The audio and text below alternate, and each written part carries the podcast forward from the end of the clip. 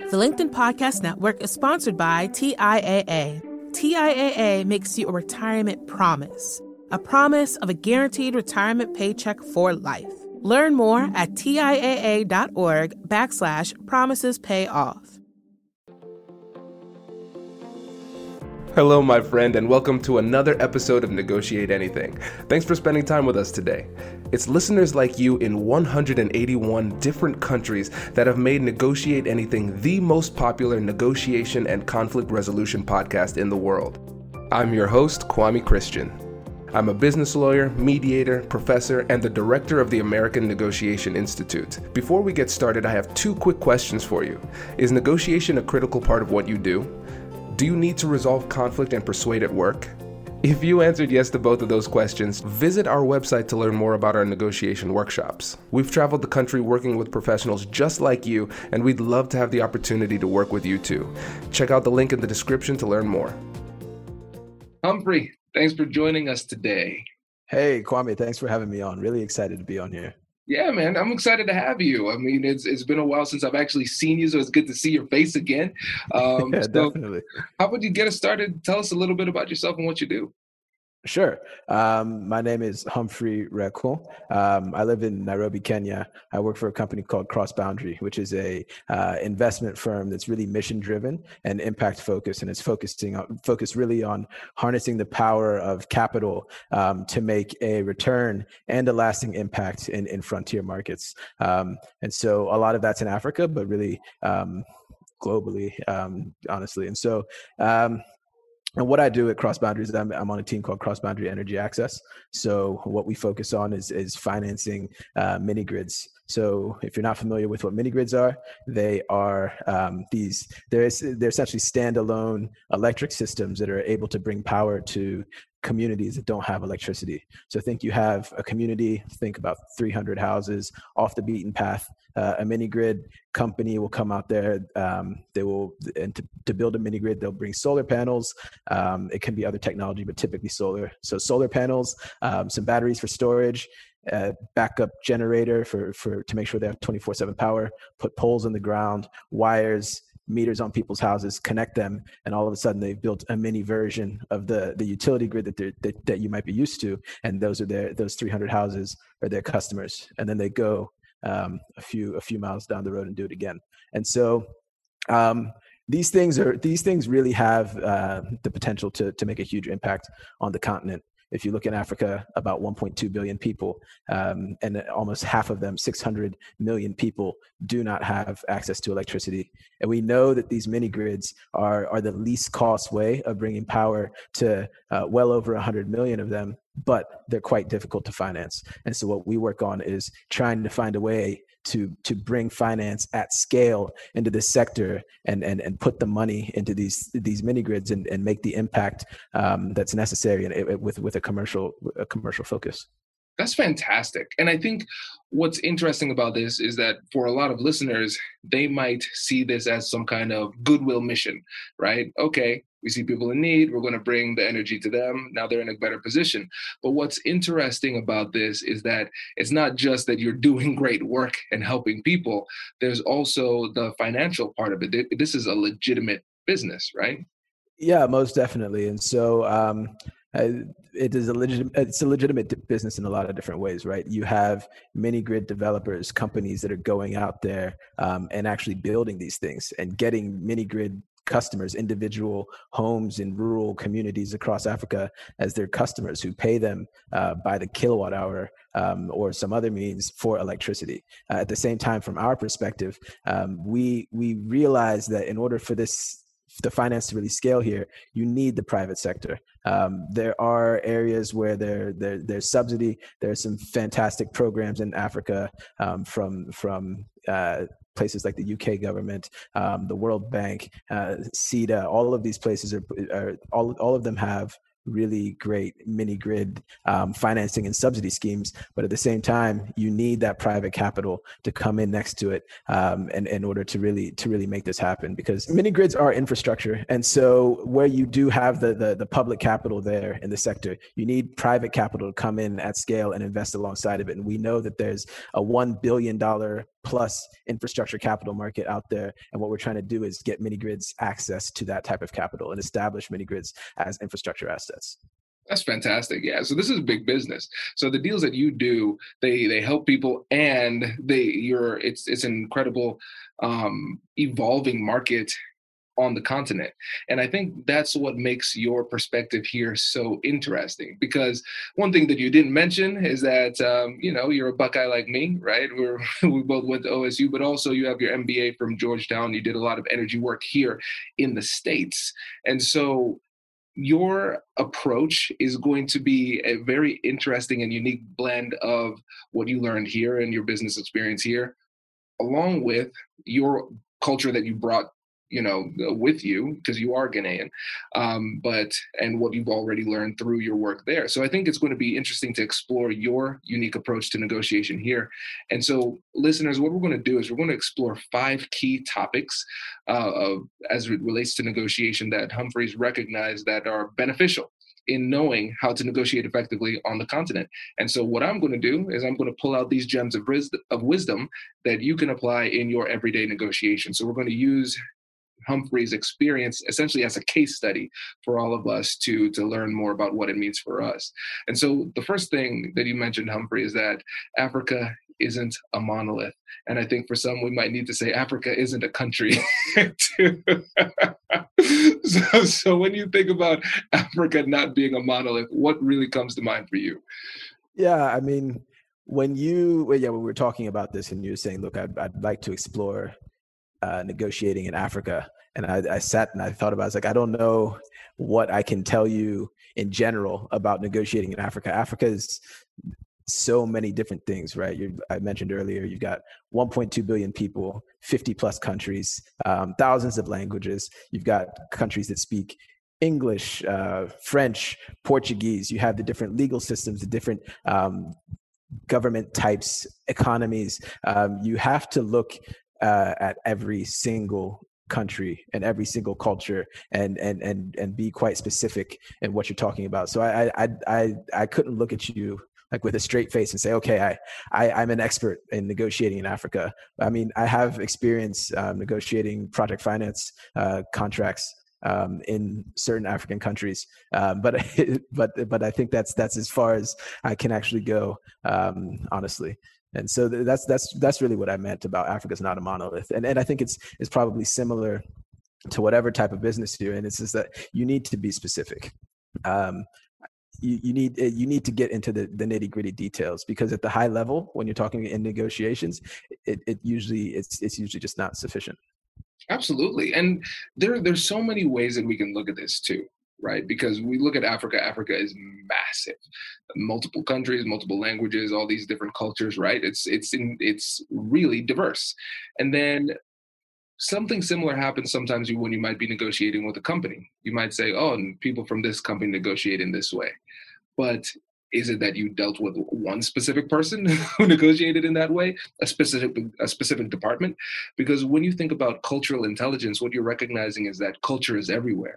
So you have culture between countries, you have culture b- between communities, we have cultures even within organizations. And so the culture that is within the software or I T department within a company is going to be different from H R.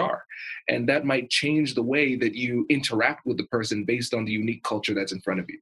Yeah, that's that's a really great point.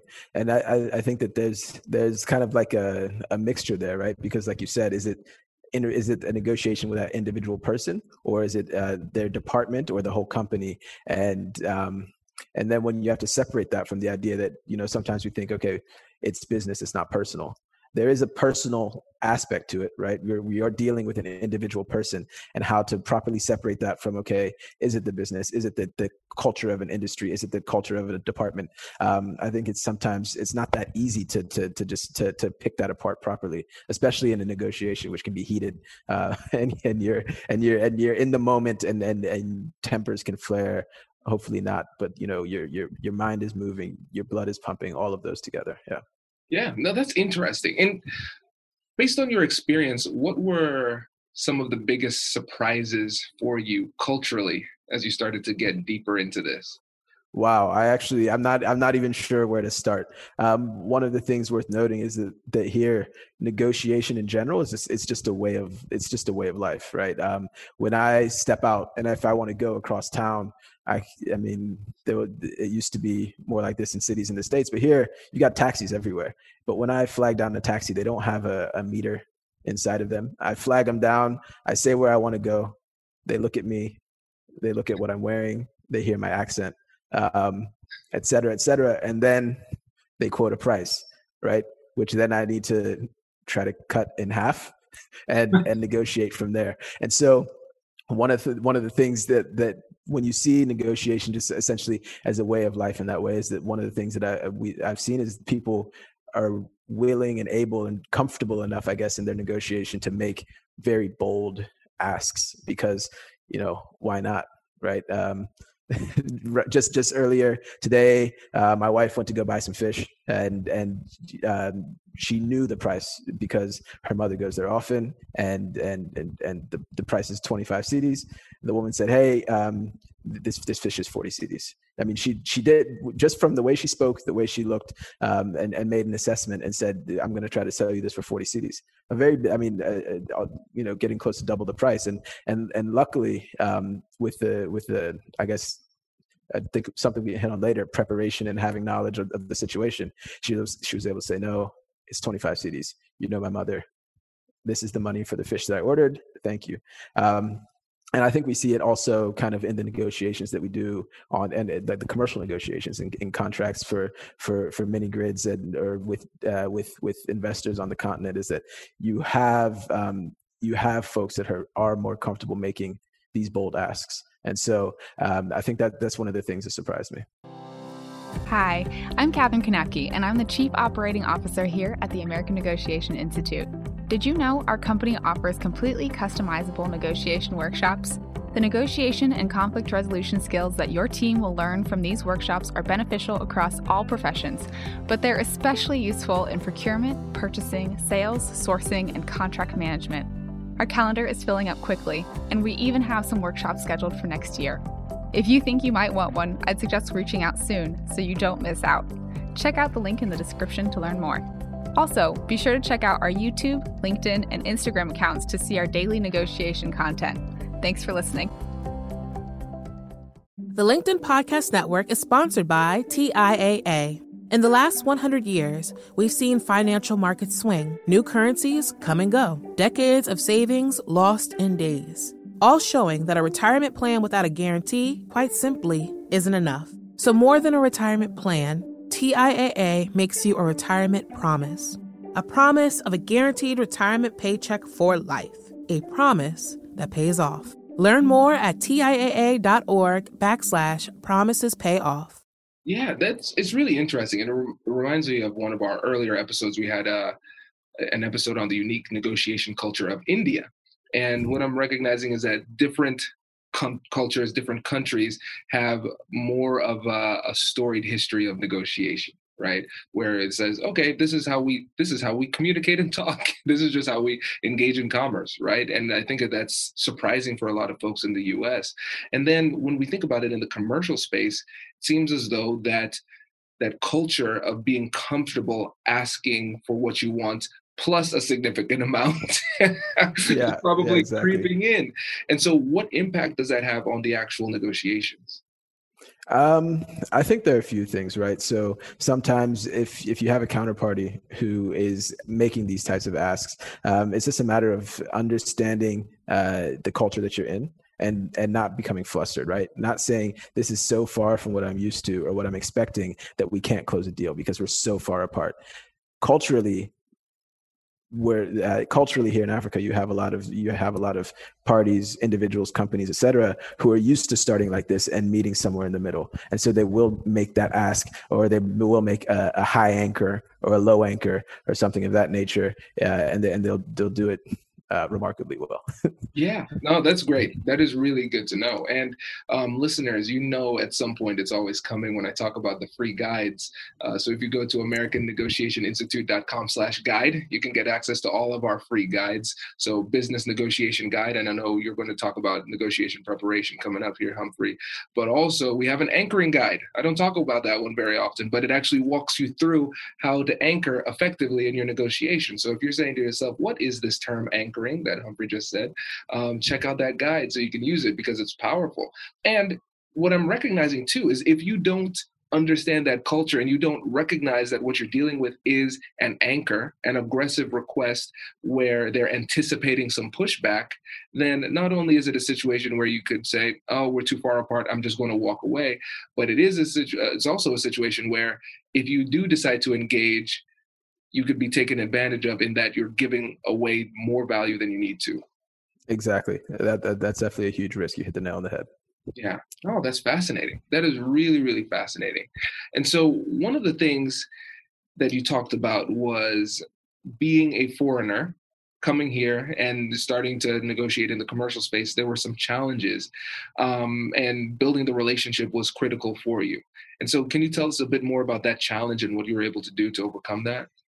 Yeah, yeah, sure. So, I mean, um, yeah, when we were talking about this, the idea was that, you know, typically um, what you might be used to if you're coming from a, a more Western culture will be, okay, we have a negotiation. The topic of the negotiation is X. You get on the call, you say hello, and you jump right into X, right? But here, um, I, I just found that, and maybe to caveat this, the types of negotiations that we're working on when, we, when we're building these mini grids, uh, when we're investing in these mini grids and financing them, they're long-term relationships, right? Our contracts are for, for ten, fifteen-year relationships, right? And so culturally here, before you get into this ten-year contract, you really want to be comfortable with with with who you're who you are, who you're working with. And so you have to build that relationship. Um, you have to make sure that when you get on the calls, you you take the time to have that polite banter. You ask about people's wives, you ask about their children, you invite people to your house, um, you go to their house. It, it, it, it has huge rewards professionally that you're able to build a relationship that you can, you can structure a partnership on, and huge re- rewards per, uh, personally. You get to meet great people. You get to learn amazing things about cultures that you're not, you're, that you're not as used to. And so um, I think that, that was, that was one of the things that culturally for me, the idea that, okay, let me just take the time um, and, and build a relationship, and this being critical to the, to, to the later nitty gritty negotiation is something that I was Wasn't, I wasn't as used to. Yeah, and what I'm seeing here is that there's there are levels to this game, right? Levels to when it comes to building this this rapport. Because in, in the States, if you're in a Western style negotiation, we talk about building rapport. And I know sometimes in, in my trainings, I'll say, hey, take some time to build rapport. Just take two, three minutes, just with a little bit of pleasantries. But what you're talking about is different than what we would understand as building rapport, right? We're not just talking about those couple minutes at the beginning of the call. You're saying, no, we are investing in a relationship as the foundation before we move on to the business side. Or while you're on the business side, right? I mean, it's not like you just have to only build the relationship and then get into business, but as you start and as you as you dip your toe into the, the waters of a potential partnership and a potential deal, you start to build that relationship. And if you find yourself in the same city as the people you're working with uh, or and negotiating with, then it, it definitely makes sense to, I mean, COVID is kind of almost made us forget what it's like to negotiate in person, but negotiating in person, chatting afterwards, coffees, coffees turn into lunches, um, you know, barbecues, uh, et cetera. And so um, I think, yeah, just building, building that relationship and investing time, it really isn't extremely, it's not different really from, from the rapport that, that, that uh, yeah, that, that you just mentioned. It's just um, taking it a, a few steps further if you can. That makes sense. And for you as, it, it's so interesting for me thinking of you as a foreigner in Africa. But again, it speaks to the fact that Africa is not a monolith. And it's funny, when I go back and um, I visit my family in the Caribbean, uh, there was a while in my life where I would go back and visit my family and they would say, you sound American. Then I come back home to the, to the States and they're like, you sound Caribbean. I'm like, where is my home? I don't know. Like, who will have me? Oh, wow. It's so funny you say that. That is, that is, um, yeah, that's my experience, I guess, everywhere I go. I was I was in the States for Thanksgiving. I feel like a foreigner in the States sometimes. I'm in Ghana now. Um, I'm in I'm in Ghana now. I've been here since uh, since before Christmas, and and you know I speak the language, but with a with a strange accent.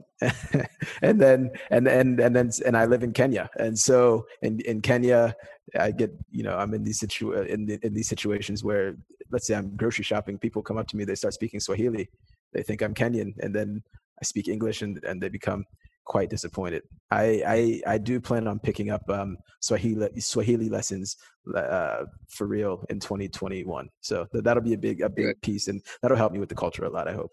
Well, this actually brings up an interesting point, right? Because I mean, let's just be honest about this, right?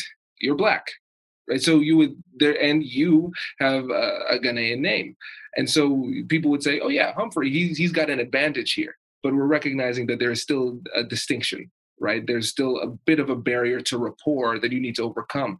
So based on your experience, what about if somebody was not Black? So somebody who is Asian, somebody who is white, uh, somebody who is uh, Latino, right? If they are now trying to have these high-level negotiations, what barriers have you seen and how could they be overcome? Yeah, and so...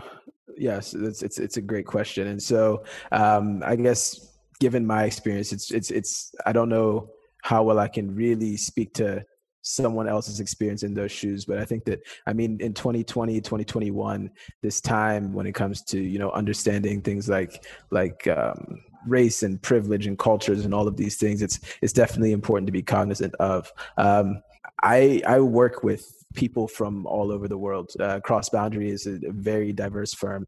Um, we've got people um, from I don't know how how many countries in in, in our in our uh, largest office, which is in Nairobi. And so um, and so yeah, I, I mean I, I have plenty of people on the, my main team. Let's say has um, the guy who leads the team. He's from the U K, um, and he.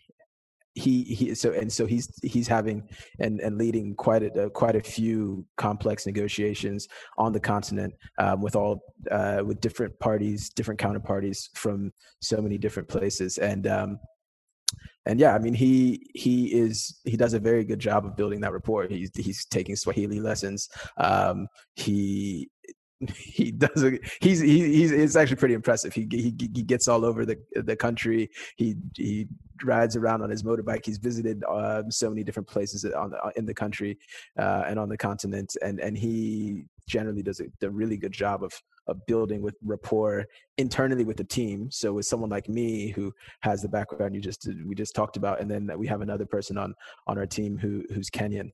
And so I mean we're in a multicultural world, and so I think people have really just gotten great at, at understanding different cultures, building relationships with different cultures. And I don't know if it's really an Africa specific thing. It's just uh, when you're doing global business, um, when you're doing the type of work that we're doing, you just you just have to learn to to be very humble um, and to listen and and to be willing to learn. Um, I think those are some of the most important pieces of it. Absolutely. And the thing is, when it comes to humility, uh, that is a, a negotiation superpower, right? Because it is the thing that leads to curiosity. If you're humble, you're willing to step back and listen as well. And you are, you're eager to learn, and um, you're willing to engage in order to learn. That's the thing. And um, that's what I found when I'm in, engaging in cross-cultural negotiations, and people would say, "Ooh, international negotiations." I'm like, no, well, they, not all of them. A lot of them are just local, but we have to identify culture. Like I discussed earlier, culture comes in many different ways. And so I, I think this that's a really interesting example, right, of somebody who is clearly different in very obvious ways, um, but is willing to put forth the effort to engage and learn and be humble, and um, it, it's paying dividends. Yeah, for sure. And and and like you said, humility is such a key part of a negotiation. I think um, I'd be embarrassed to tell you how the number of times that, that I've been in wrong in a negotiation, and you just need to keep that in mind, no matter how sure you are.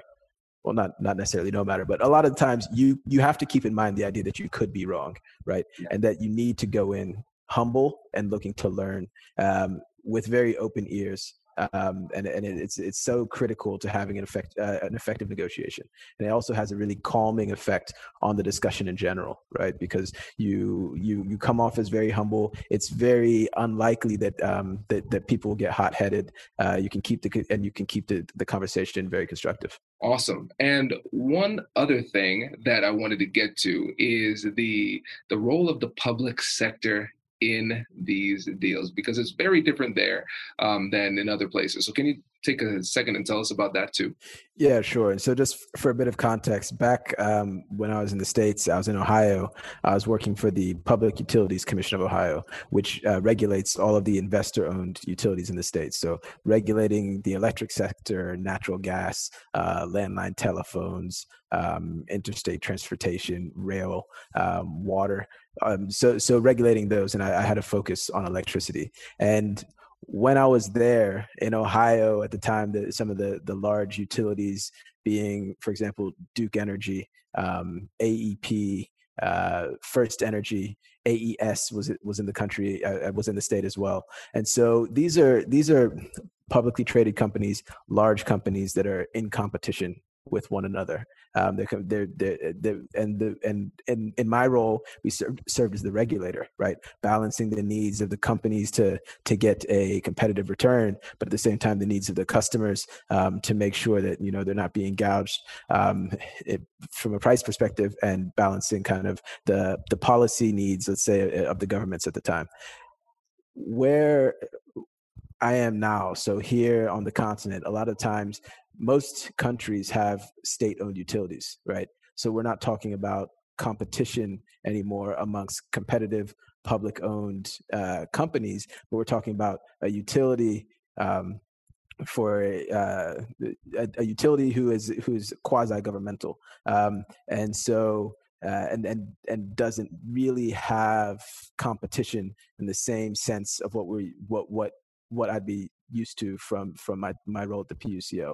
And uh, you see that outside of just the electric sector. Um, the governments, what I, one of the things that's taken me a lot of time to learn and adjust, adjust to here is the role of, of government on, on the continent sometimes is just different than than than what I'm used to there. They then they can be more influential um, in business, uh, and and it's just really important to make sure you you account for that. And so every every every time we are um, looking to do business in a new country, in a new jurisdiction, recognizing how important it is to to make sure you have the right legal and regulatory context, um, learn from experience, sometimes the hard way. The first thing we do is always to um, get a a get a, a good law firm on the ground in country and take our business model to them and ask them to do a legal and regulatory review of our business model and what we're trying to do, and say and ask them to say, look, what are what is everything we need to understand, right? What's the licensing process? What applies to us? Um, we do a separate tax review. Uh, we do, and and and then by doing going through this process, we have an idea of all of the legal and regulatory risks, all of the all the entire process, um, everything that our, our business will be exposed to from a legal um, regulatory uh, from a legal and regulatory side, and just having that knowledge is so critical, especially in negotiations. Um, so it's great. It's it's important. You know, you need to have it to properly set up the business, properly get moving. But in negotiations, when you're when you're having those those those contract discussions, you need to have a very good regulatory context. Um, it, it it can definitely come back to bite you if you don't. Absolutely, and it makes so much sense too, because I think about even here domestically as. Because I still practice, because I want to keep my negotiation skills sharp. Um, one of my biggest frustrations is when people call me in too late. You know, they it's like, hey, Kwame, I, I negotiated this deal. Okay, did you consider the legal ramifications of said deal? No, I have not. Oh, so I'm playing from behind. That's fantastic. Um, so so I, I appreciate that. And I think it's so important and something that we should all take into consideration. But also specifically in your context, recognizing that you have to understand the game you're playing. Because if you just come in and think about this in terms of um, the, the energy deals that you're doing and the, the numbers and the payoffs and all that stuff, but you forget that regulatory context, then you're not playing the right game the right way. And even though you think you struck a really solid deal, like you said, it can come back to bite you in the end. Yeah, yeah, it's true. And and I mean, that, that it, all of it comes down to, well, being humble and humble enough to realize there's a lot you don't know. And then from there, being prepared. Um, and so, and those are those, I mean, from, for me, when I think about if, if, if I go through kind of my top three, let's say general negotiation principles, it's important to be, be humble, be prepared, and be open. And by being open, I mean, just being open to listening, being open to, to being wrong, being open to, to, to things you didn't think about, new solutions. And, and those three are so critical. And, and I'm sure we could even spend this whole podcast just diving into just those and, and how important it is to make sure you do those right. Absolutely. And, and uh, for the listeners too, we, for every episode, we do a pre-interview chat. And um, one of the, the things that I love to hear in the guests is when they say, you know, I mean, I don't know how much of an expert I am at this. And then I'm like, oh, yep. So he has the hum, uh, humility check. So that means probably a great negotiator, right? Because when you think about the the success that you have had at this, you are clearly a good negotiator, but it's that mindset of humility that you bring to the negotiation that makes you such a good negotiator. And I, I think that philosophy is so great and so simple. Um, be, be, and the thing that I like about the simplicity is that it's easy to remember, right? You know, those three things, those three principles, if you have that as the foundation, then that is a really solid foundation upon which you can build higher level negotiation techniques, which you do have. No, I, I think I think you're right, and I, I like the way you framed that. Um, I do, I actually I actually am humble, and uh, but I, at least I like to think that I am. But I think that um, to, what what really makes I think any negotiation effective maybe is the, the third one there. Be be open, because listening and and and really being solution oriented. Um, being open to, to being wrong. And also just, it's a, it's a mindset, right? The idea that um, this is not a fight. I'm not going in to shove my ideas some down, down someone's throat. Um, I'm not going and, and the, and the reverse isn't happening to me either. I need to be open to learning. This is a learning opportunity. I need to understand what, um, what exactly is it um, that the counterparty wants, and how can I can, how can I give that to them while still, um, while still getting what I need? And so, and, and that's, and, and, and, and it's just, once you kind of flip into that mindset, um, it just opens your ears to, to all the different possibilities that can fit, um, in that box of, I give them what they want and I still get what I need. Um, and, and, and then, and, and then you're good to go, essentially. This is great. And think about how these three things play into each other too, right? You're prepared because you do something like, I don't know, download the free guides from the website, as I always talk about. Um, and so then also you're humble, which leads you to be more curious. So you ask more questions. That curiosity gives you more information. And then you're open to new possibilities. And when you put all those things together, puts you in a better position to have creative deals. And that creativity gives you a greater likelihood of success, because the more paths to victory you have, the more likely you are to achieve a victory. And that creativity is a major aspect of uh, effective negotiation. And so in your experience, how have you seen creativity really push deals over the edge? No, that's a, that's a very interesting question, Kwame. And so maybe what we, what I, if we step back and frame kind of what we're doing at Cross Boundary Energy Access and what we're trying to do, right? We are trying to invest in mini grids um, and, and bring finance to mini grids like infrastructure.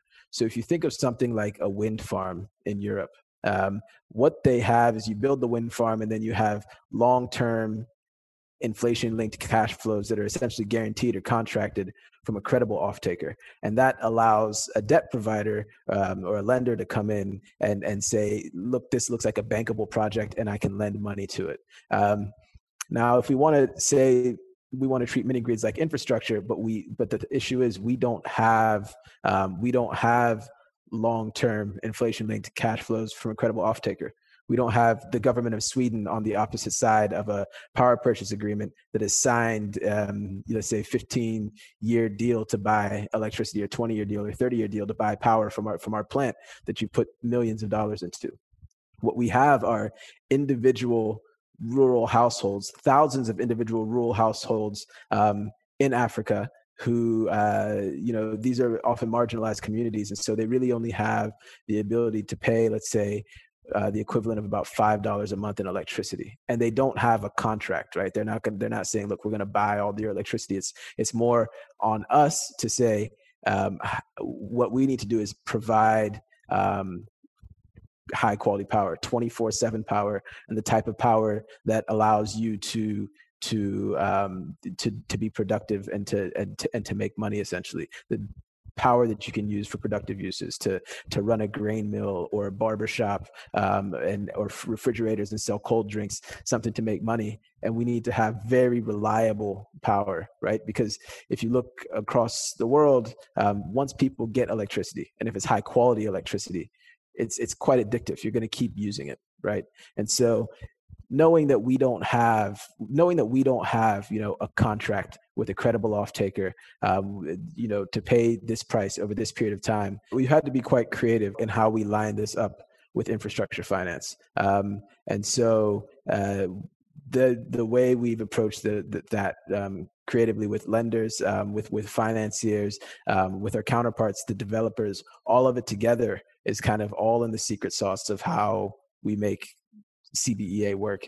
And I call it secret sauce, but it's actually not that secret. Um, so, so what we did late at the end of last year is we we we we uh, essentially open sourced our approach. Um, so. Uh, this is this is C B E A was kind of a pioneering pilot fund, um, first ever project financing for mini grids in Africa. And what we did is we we open sourced it. We said we we uh, we are putting out our our term sheets for our project finance contracts, um, which are really critical to how you align incentives. Our bankable project finance model as well, making that available, and then shared like a, a pretty extensive and detailed white paper that it, that kind of says this is how we approach the challenges like like like this revenue risk, um, and these are the on the ground realities. These are the challenges that we still have, remaining risks, and we open source everything, and you can actually see everything on our website and and see the the whole breakdown of of of how we um, apply infrastructure project finance to to these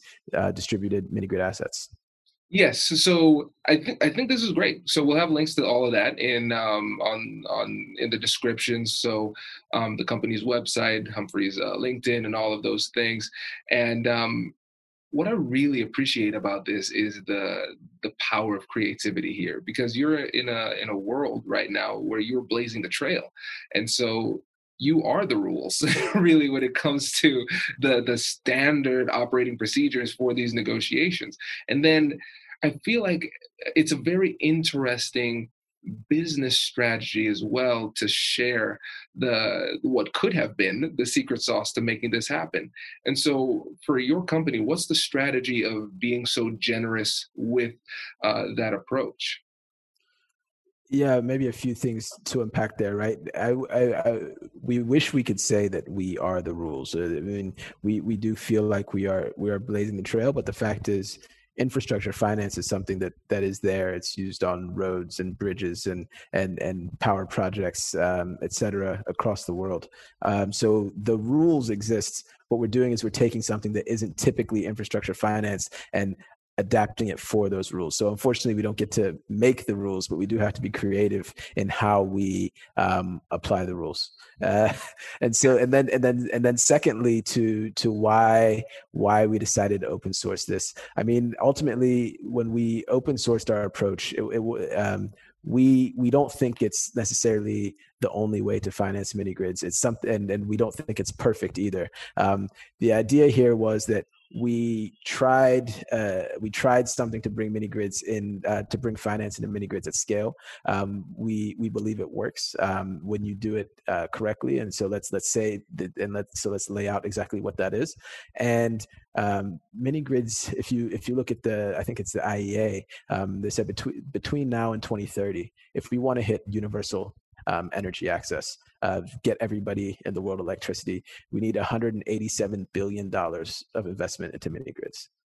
C B E A's pilot fund doing this was eighteen million dollars, not even a drop in the water. And so we can't do it. We can't, uh, even if we wanted to, we couldn't do it by ourselves. We need, um, we need a lot of other entities like us out there, out here, um, project financing mini grids, um, t- finding new solutions to the risks that we're all trying to solve, um, and, and and injecting capital at scale into the sector to bring power to to six hundred million people.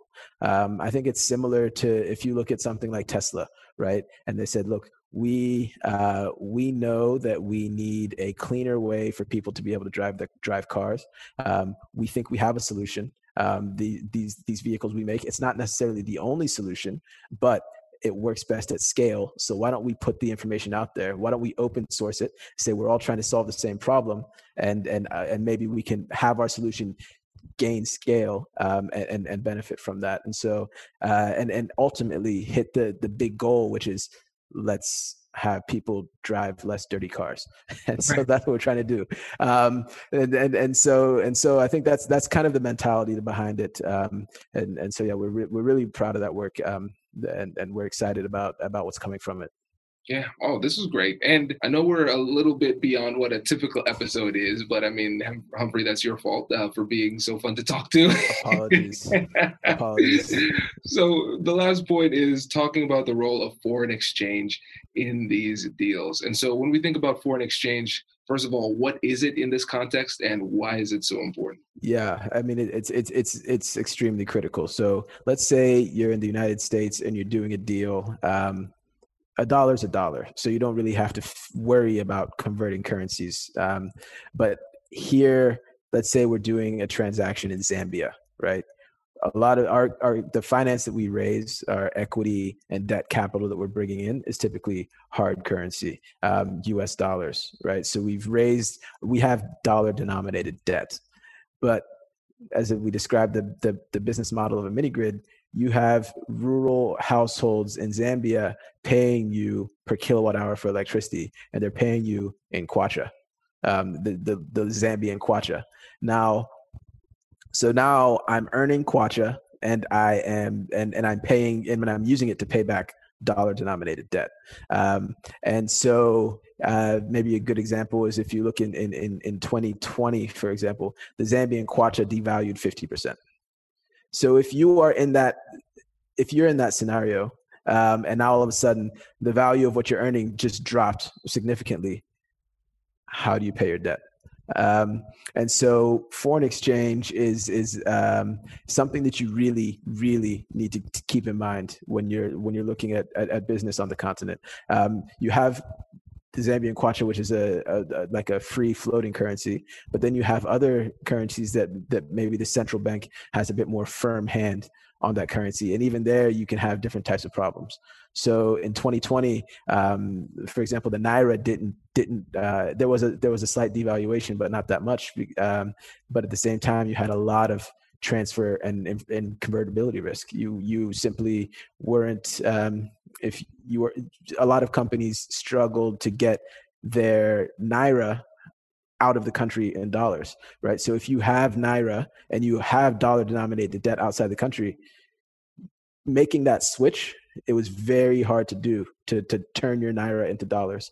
Um, still some challenges there. So just, re- and, and it's just, so just really understanding um, that you're not dealing with um, apples and apples. It's not dollars and dollars, right? So you have to understand how the different currencies relate to each other, how inflation might work, um, how how how depreciation of, of the of the value of, of of whatever currency you're working in might work, and and apply that to your project um, very thoughtfully, and then also think hard about about um, how you mitigate these risks. Right? Do you need to have hedges in place?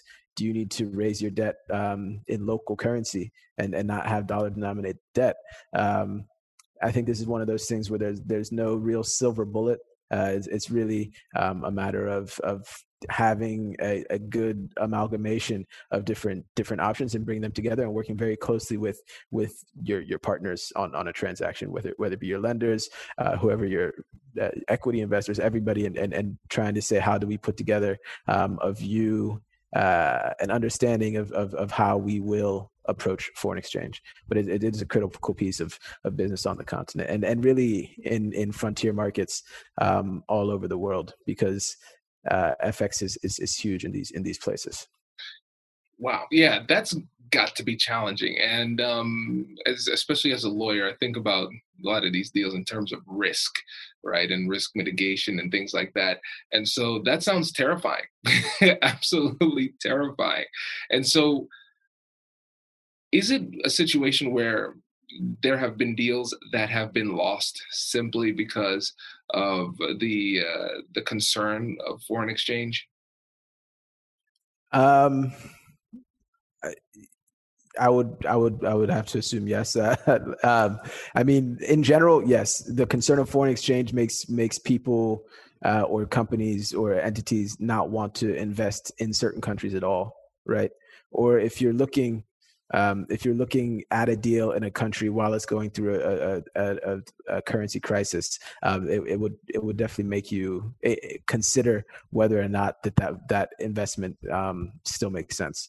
I mean, F X, when you put it into an Excel and a financial model and you start to play with it, really what it means is um, I was going to buy this thing for, let's say, one million dollars, but when F X changed in this way very drastically, it's only worth half that, or it's only worth seventy-five percent of that. And the value of it changes. And, and like you said, it's very difficult from a risk perspective because um, it's it's it's not really anybody's fault. And so it's a risk that like that that it, it makes it very, it becomes a very difficult and challenging conversation to say, okay, this has happened. How do we deal with it? Who's impacted by it and why, um, it, it, and it can definitely require some very creative solutions. Um, and like I said, there, there, there, there's no silver bullet here. So um, uh, there, there, there are options out there, but this is one of the things. If you look into our the, the in the open source documents, you'll see that this is one of the ones where, we, where we've kind of put out there like this is um, this this requires uh, some some more thought on how we fix these solutions. Makes sense. Wow. Yeah. So there, there is a lot to think about. There's a lot to yeah. think about, but I, I appreciate you taking the time to help us think about it and not just help us to get a better understanding of how these deals go down on the continent, but also how these general negotiation principles can apply to whatever it is that we're doing, wherever we happen to be. So I, I appreciate you taking the time there. And um, before you go, Humphrey, can you remind them again about where you work, how they can get in touch and, and learn more about what it is that you're doing? All right. So the company that I'm at is called Cross Boundary. Um, the Cross Boundary Group's a mission-driven investment organization that's focusing on uh, using the power of capital and, and having it make both a lasting impact and a strong return in frontier markets. And so um, if you want to learn more about Cross Boundary, you can check out the website, w w w dot cross boundary dot com, on Twitter, at Cross Boundary. Uh, we have a number of teams uh, working in frontier markets on very interesting problems uh, all across the world. Um, and uh, it's, it's, it's, it's a, it's a, it's, it's, it's if you want to just check out the website, um, it's an, inter- it, it's an interesting place to learn about the different ways that, that capital is being put to, put to work in these types of markets um, around the world. Um, and then my te- my team is Cross Boundary Energy Access. We focus on, on mini grid project finance, uh, and we have a facility for doing that. Um, yeah, if I can just wrap, if, yeah, if I can just think of like a few key takeaways from my side, maybe one is that, um, if you're, if, if the idea is, okay, I want to understand investing in Africa, uh, I would, I would urge you to be much more specific. Do you want to understand investing in, uh, in Kenya? And investing itself is too broad. So do I want to understand project finance in Kenya? Do I want to understand um, stock markets in Kenya? Uh, do I want to understand equities or debt, or how, how do you want to, you just need to be much more specific. Africa is not some broad monolith that someone can, can go in. And there are very few people who can just say, I'm, I'm an African uh, in negotiations expert, because I'm like, what type of negotiation? Um, 'cause you can be great in all of these, um, you know, all of all of these debt, equity negotiations, investment negotiations. But um, when when you're trying to buy fish in the market, that's a whole different type of negotiation. And so, um, yeah, I think keep that in mind. And then when, when negotiating in general, um, always be humble, uh, be prepared, and be open. Love it. Thank you so much, my friend, for coming on the show. Can't wait to have you back. All right. Would love to be back. Thanks so much, Kwame. It's been, it's been a pleasure chatting, catching up, talking, and, and thanks so much for having me on your show. Congratulations! You've just joined an elite club. By listening to a full episode, you're now officially on the Negotiate Anything team. So welcome aboard. What most team members do is they subscribe to the podcast because that allows them to automatically get the latest episodes of the show. The best things in life lie on the other side of difficult conversations. Keep learning, keep practicing, and keep getting better. Your relationships will improve, your career will soar, and you'll have the confidence you need to get the most out of these crucial conversations. Again, thank you for joining the team. We're excited to have you, and I will see you in the next episode. I'll catch you later.